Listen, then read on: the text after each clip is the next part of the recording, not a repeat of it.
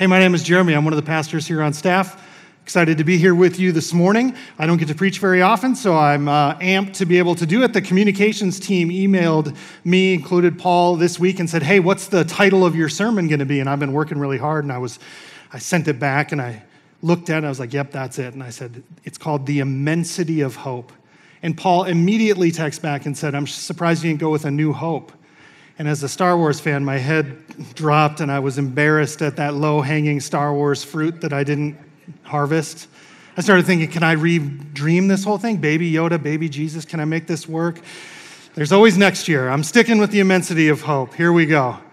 Uh, this, my wife's parents live on a lake in west central Minnesota. And for the last 20 plus years that her and I have lived here in Arizona, it's become a yearly ritual that we make a trip in the summer to escape the oppressive heat here and go hang out with them on the lake. You can probably imagine uh, why. The tradition has strengthened as now we have kids. We have two boys Asher, who's 13, Beck, who's 8. Hi, boys. They're at home on the live stream.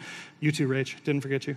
Um, and you can imagine they love it. What's there not to love? They get to hang out with grandma and grandpa, they get spoiled, they get to do swimming and boating and motorcycling and fishing and adventuring, and they get to get out of the heat, which everybody enjoys. But this year, like everything this year, COVID has complicated things. We weren't comfortable flying back home, which is what we normally do. And I don't know if you've consulted a map recently, but um, turns out Arizona and Minnesota are like really far away from each other.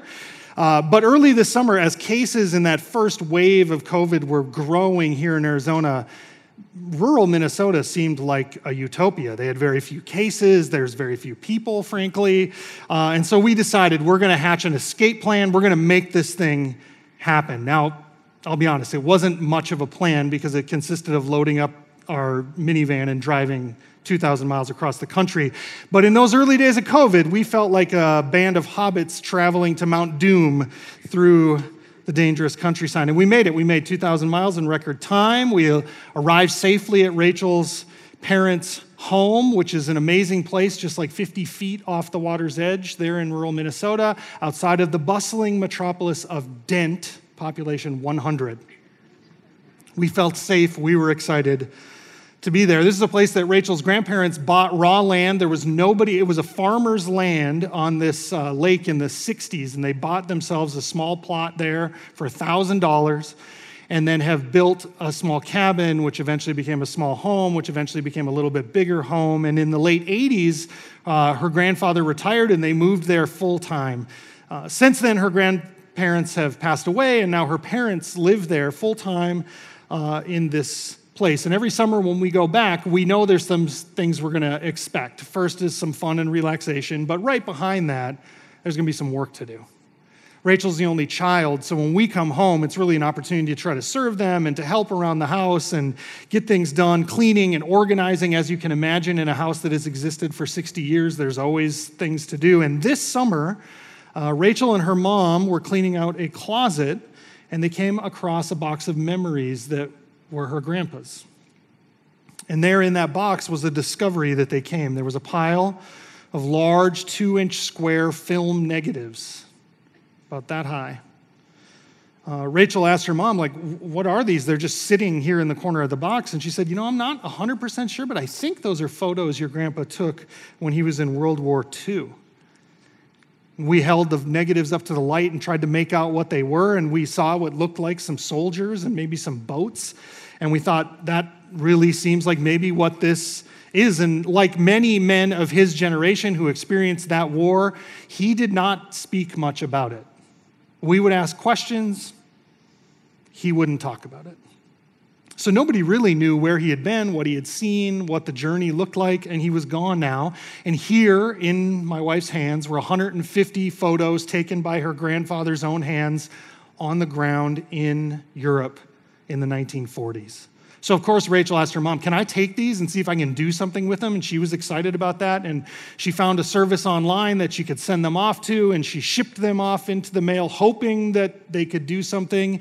And last month, an email was in her inbox with 150 digital photos, photos like this.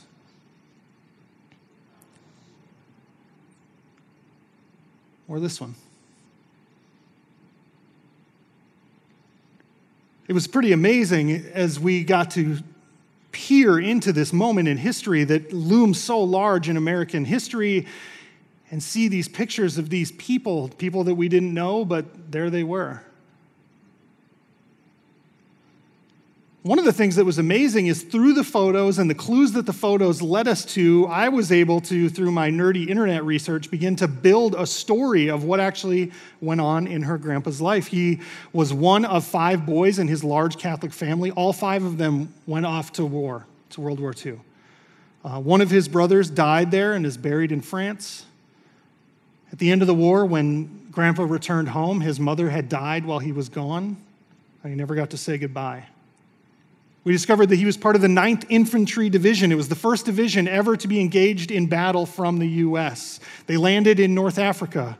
They battled across Morocco, Algeria, Tunisia, before eventually getting on a boat and sailing up to Sicily, where they also battled across the island. They then sailed back to England, where they retrained and resupplied before they deployed to Normandy and landed on the beaches there just four days after D Day. They marched across the European continent through France before eventually ending up in Germany and ending at this place. Train entrance into an unmarked tunnel. This is a place in central Germany known as Dora Mittelbau. It's a concentration camp in which his platoon freed men like that. Guys still dressed in their concentration camp uniforms. I spent a lot of time looking through these photos mainly because this was the key that unlocked his story. Because these concentration camps are very well documented historically, and you can find a lot of pictures of them online. And I was able to match up the photos that we had with photos that we found online and discover where he ended up. I spent a lot of time looking at this photo of these guys trying to imagine the horrors that they experienced, the terror that they experienced in this place. And one thing has actually stood out to me as I've looked on it over and over again. Some of those men are smiling. It's made me think what, what can induce smiles on the faces of men who have experienced such horror? What could bring about joy while you're still wearing those clothes in that place? It's the arrival of realized hope. See, hope realized is a powerful thing. It transforms situations and fears, it brings clarity in the midst of chaos. Hope that once seemed like a thin dream dreamt to keep the, keep the darkness at bay, when it's realized in its full and glorious potential, it gives birth to joy. Joy that you're seeing being born on the faces of these men right here in this moment. Two weeks after this moment, right here, was V Day in Europe. The war was, came to an end, and the pictures show that too. Soldiers celebrating, parades in the streets, people rejoicing as European citizens and armed forces rejoiced because the hopes of the end of the war were realized. This picture right here is uh, my favorite one because that guy right there on the right is my wife's grandfather, Bill. When I first saw the pictures before I pieced together the story, my first thought was, man, men in the 40s were way more comfortable with physical affection than I am with my bros. then I realized once I pieced the story together, they're probably enjoying a bottle or three of wine before this photo was taken as they're celebrating the end of war.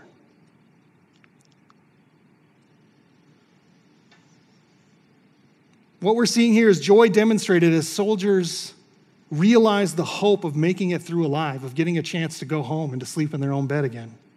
Hope realized as occupied nations saw their occupations coming to a close.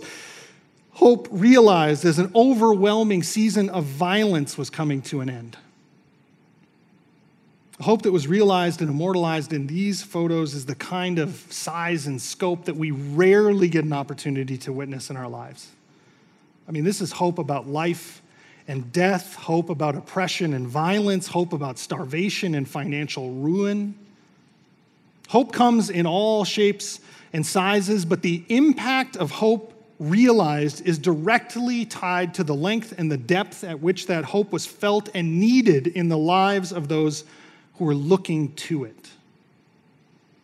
It's easy to see things like this living on the knife's edge of life and death in a war or in a concentration camp, and understand how that can leave a, a huge wake in the lives of people who experience that. But it, it happens to us too in things much smaller than life and death. And I'll give you an example of, of something that happened in my life.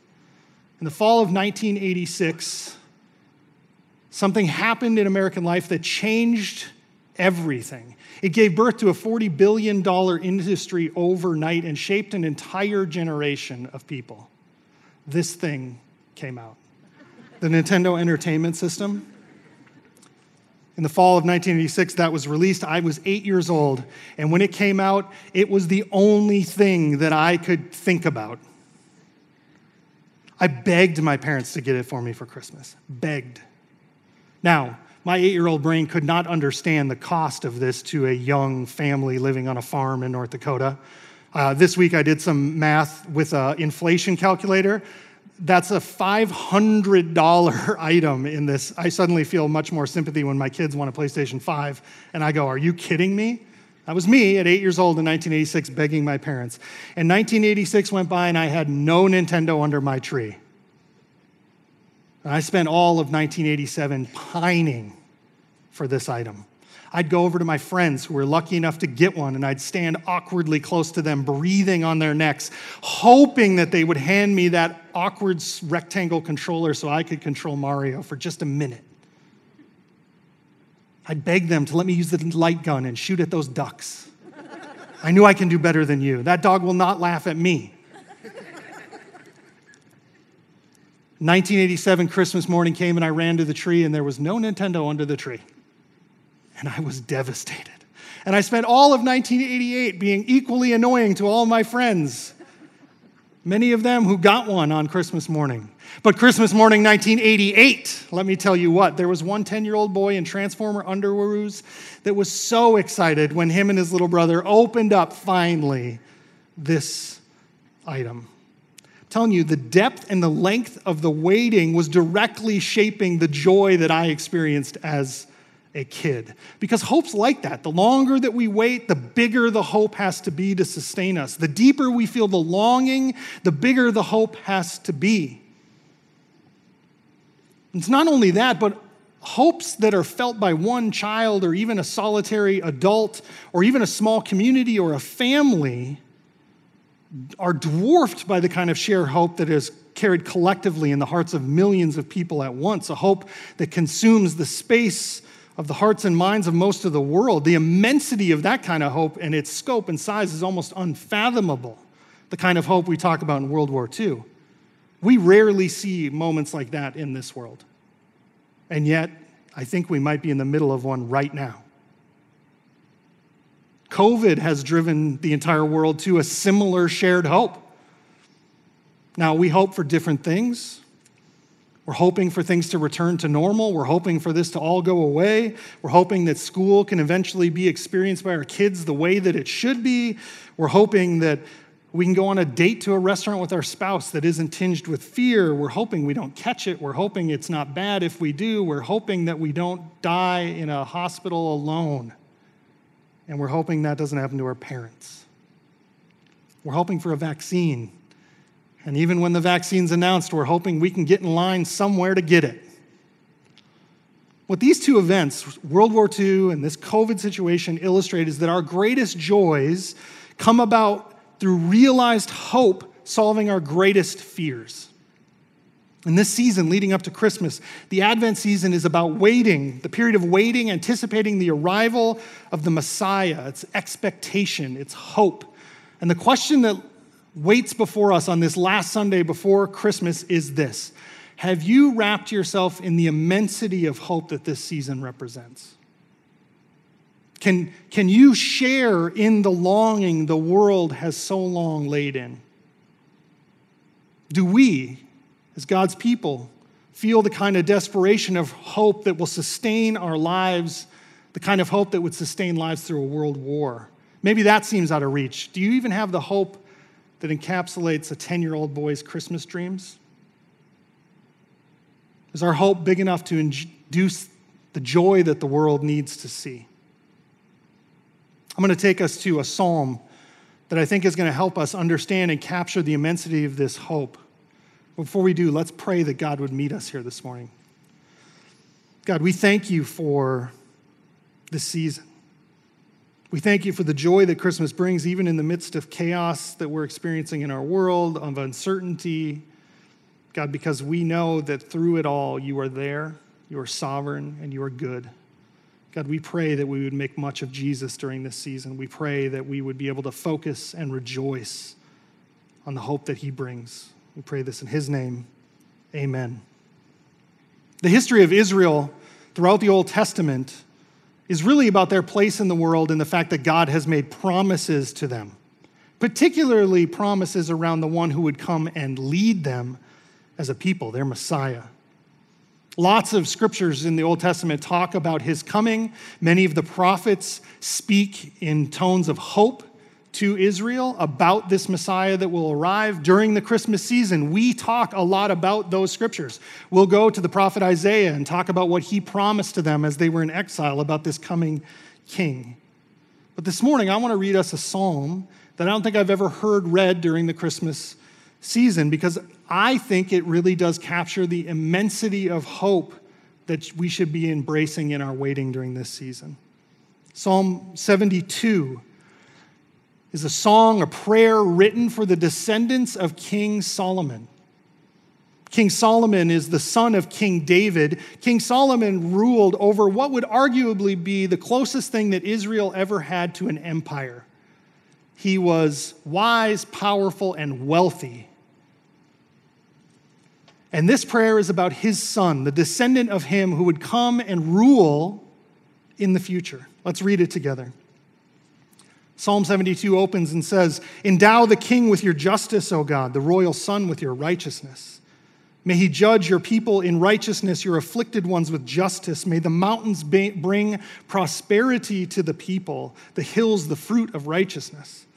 May he defend the afflicted among the people and save the children of the needy. May he crush the oppressor.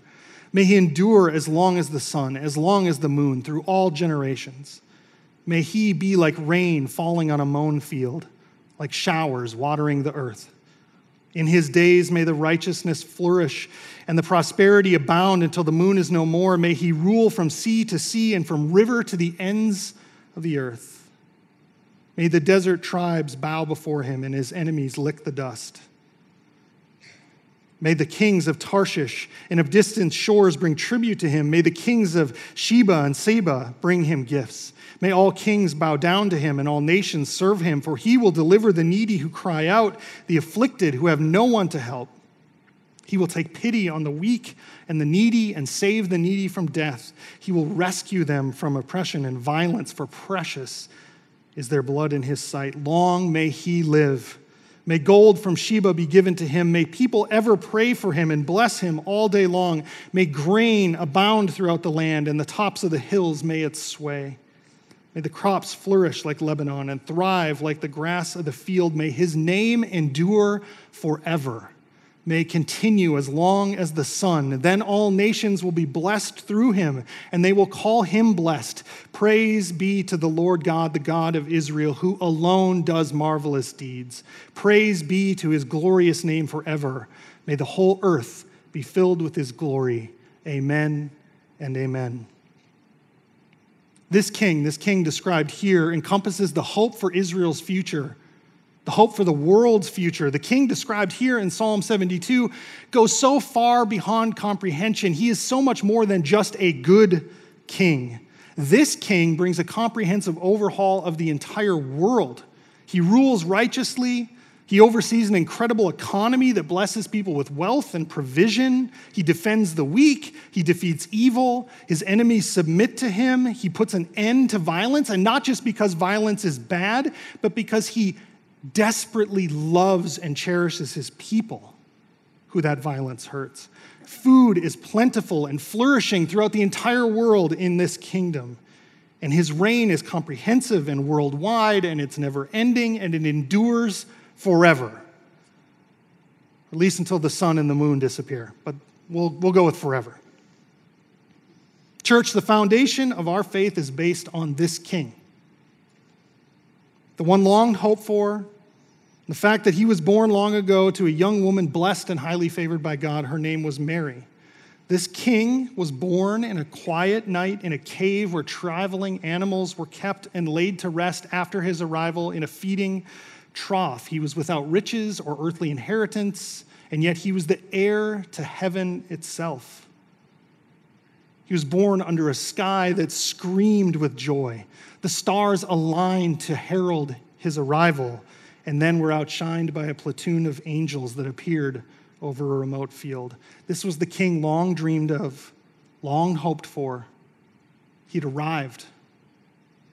Church, I want us in this moment, in these final days as we approach the Christmas season, to capture the immensity of hope on display in this moment. The men and women and children rescued at the end of the conflict in World War II or out of those death camps had their hopes fulfilled that their oppressive captors had been defeated. Their hopes were realized that the threat of imminent death was removed. The soldiers celebrated the end of the conflict just weeks later, and they were filled with joy because they had survived that gauntlet of war. Their hopes were realized because they were returning home, even though many, like Rachel's grandfather, would return to a parent who had died, a spouse who had left, siblings who were left behind buried on foreign soil, and yet they were still overcome with joy in the wash of hope realized. The people of the greater European continent celebrated the hopes realized that their homes would no longer be threatened by an invading force, that their food supply would no longer be in jeopardy, that their lives would be freed from imminent violence and oppression. Joy burst forth across the land, and rightfully so. This was a massive, magnificent, monumental moment. The war was over. But those hopes, even those hopes, as massive and as consequential as they were, they were hopes realized that were just a short term solution to a much more deeply rooted problem, a problem as old as humanity. The immensity of our hope realized dwarfs the hopes of even the end of world wars. The hope of the coming of Jesus means not just the end of a war, it means the end of all war. The hope of the coming of Jesus means not just that a famine ends today, but that hunger will be defeated. The hope of the coming of Jesus means that we will not just escape this momentary threat of violence, but he will take the ultimate violence upon himself to end it for all. The hope of the coming of Jesus does not just mean one cruel leader will be deposed, but that all competition for the throne will be shamed.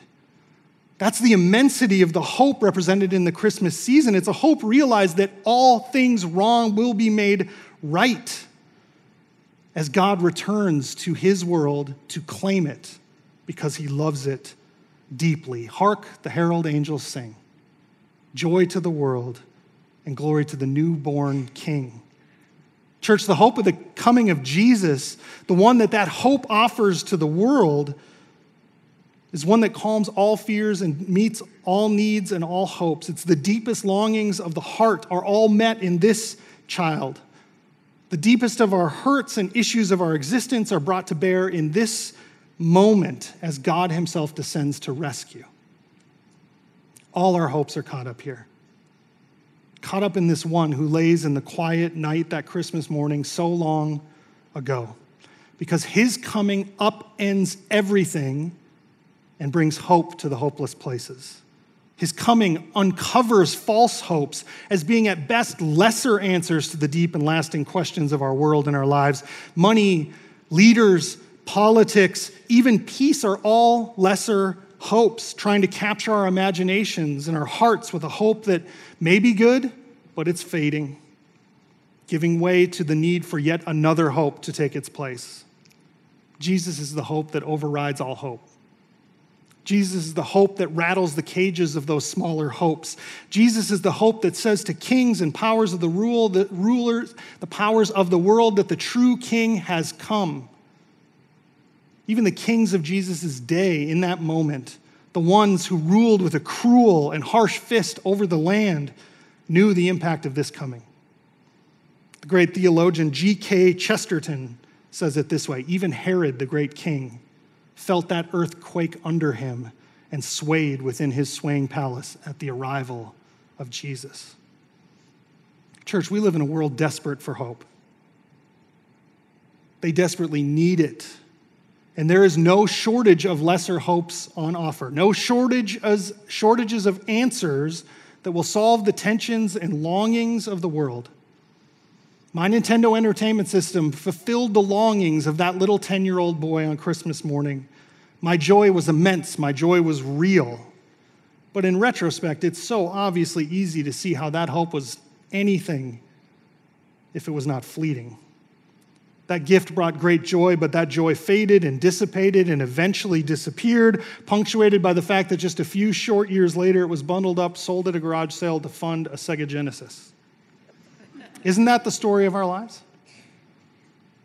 Story of the lives of humanity, desperately seeking from hope to hope, bouncing from longing to longing, wanting to find and realize hope that will finally quell our greatest fears fears of loss, injustice, death. It occurred to me as I was thinking about this war path that the 9th Infantry Division waged across northern Africa and Europe, that they engaged in a battle for the future of the world, but victory didn't secure all the hope that it promised. Declaring victory on V Day didn't fix the immense devastation that the world had experienced in the evil effects of war. There was still carnage everywhere, there was loss, there was heartache. For many people in many places, joy came to them in the form of a message delivered. The war has ended. Rejoice, help is on the way. What has been broken and destroyed will be restored. Christmas is similar in that way. We, the church, us who hold fast to the truth that Jesus is the King that reigns and brings hope to fix all that has been broken, the war has ended, truly ended. Who will tell this story? Who will proclaim and rejoice? Us. We will. Our stories, our lives, our joy, our celebration, our hope realized will proclaim to the world that all hostilities have come to a close and that the good king has come in victory. Your neighbors, your families, your communities, your coworkers, they're desperate for a hope that satisfies. They're desperate to realize hope desperate for a hope that delivers. Are you? This Christmas, will you be freshly swayed by the immensity of hope realized by the birth of this child? Or you'll be lured once again by lesser hopes, destined to be temporary at best, complete failures at worst? This Christmas, will you joyfully proclaim the victory of God in His Son Jesus? This Christmas, will you be captured by the hope of the world born in a manger. May his name endure forever. May it continue as long as the sun.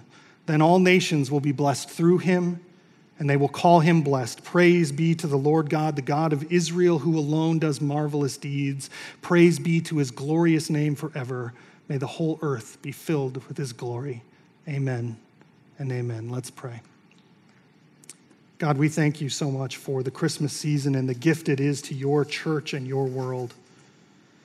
God, we pray that this year we as your people would be captured by the immensity of hope represented in this season. God, you did not just come to make our lives better, you came to save. You did not just come to improve things, you came to radically reshape it because you're good and you love your people and your world. God, we thank you for Jesus. We thank you for the gift that he is, one that we do not deserve and cannot earn and yet you give him to us freely. We pray this in his name. Amen.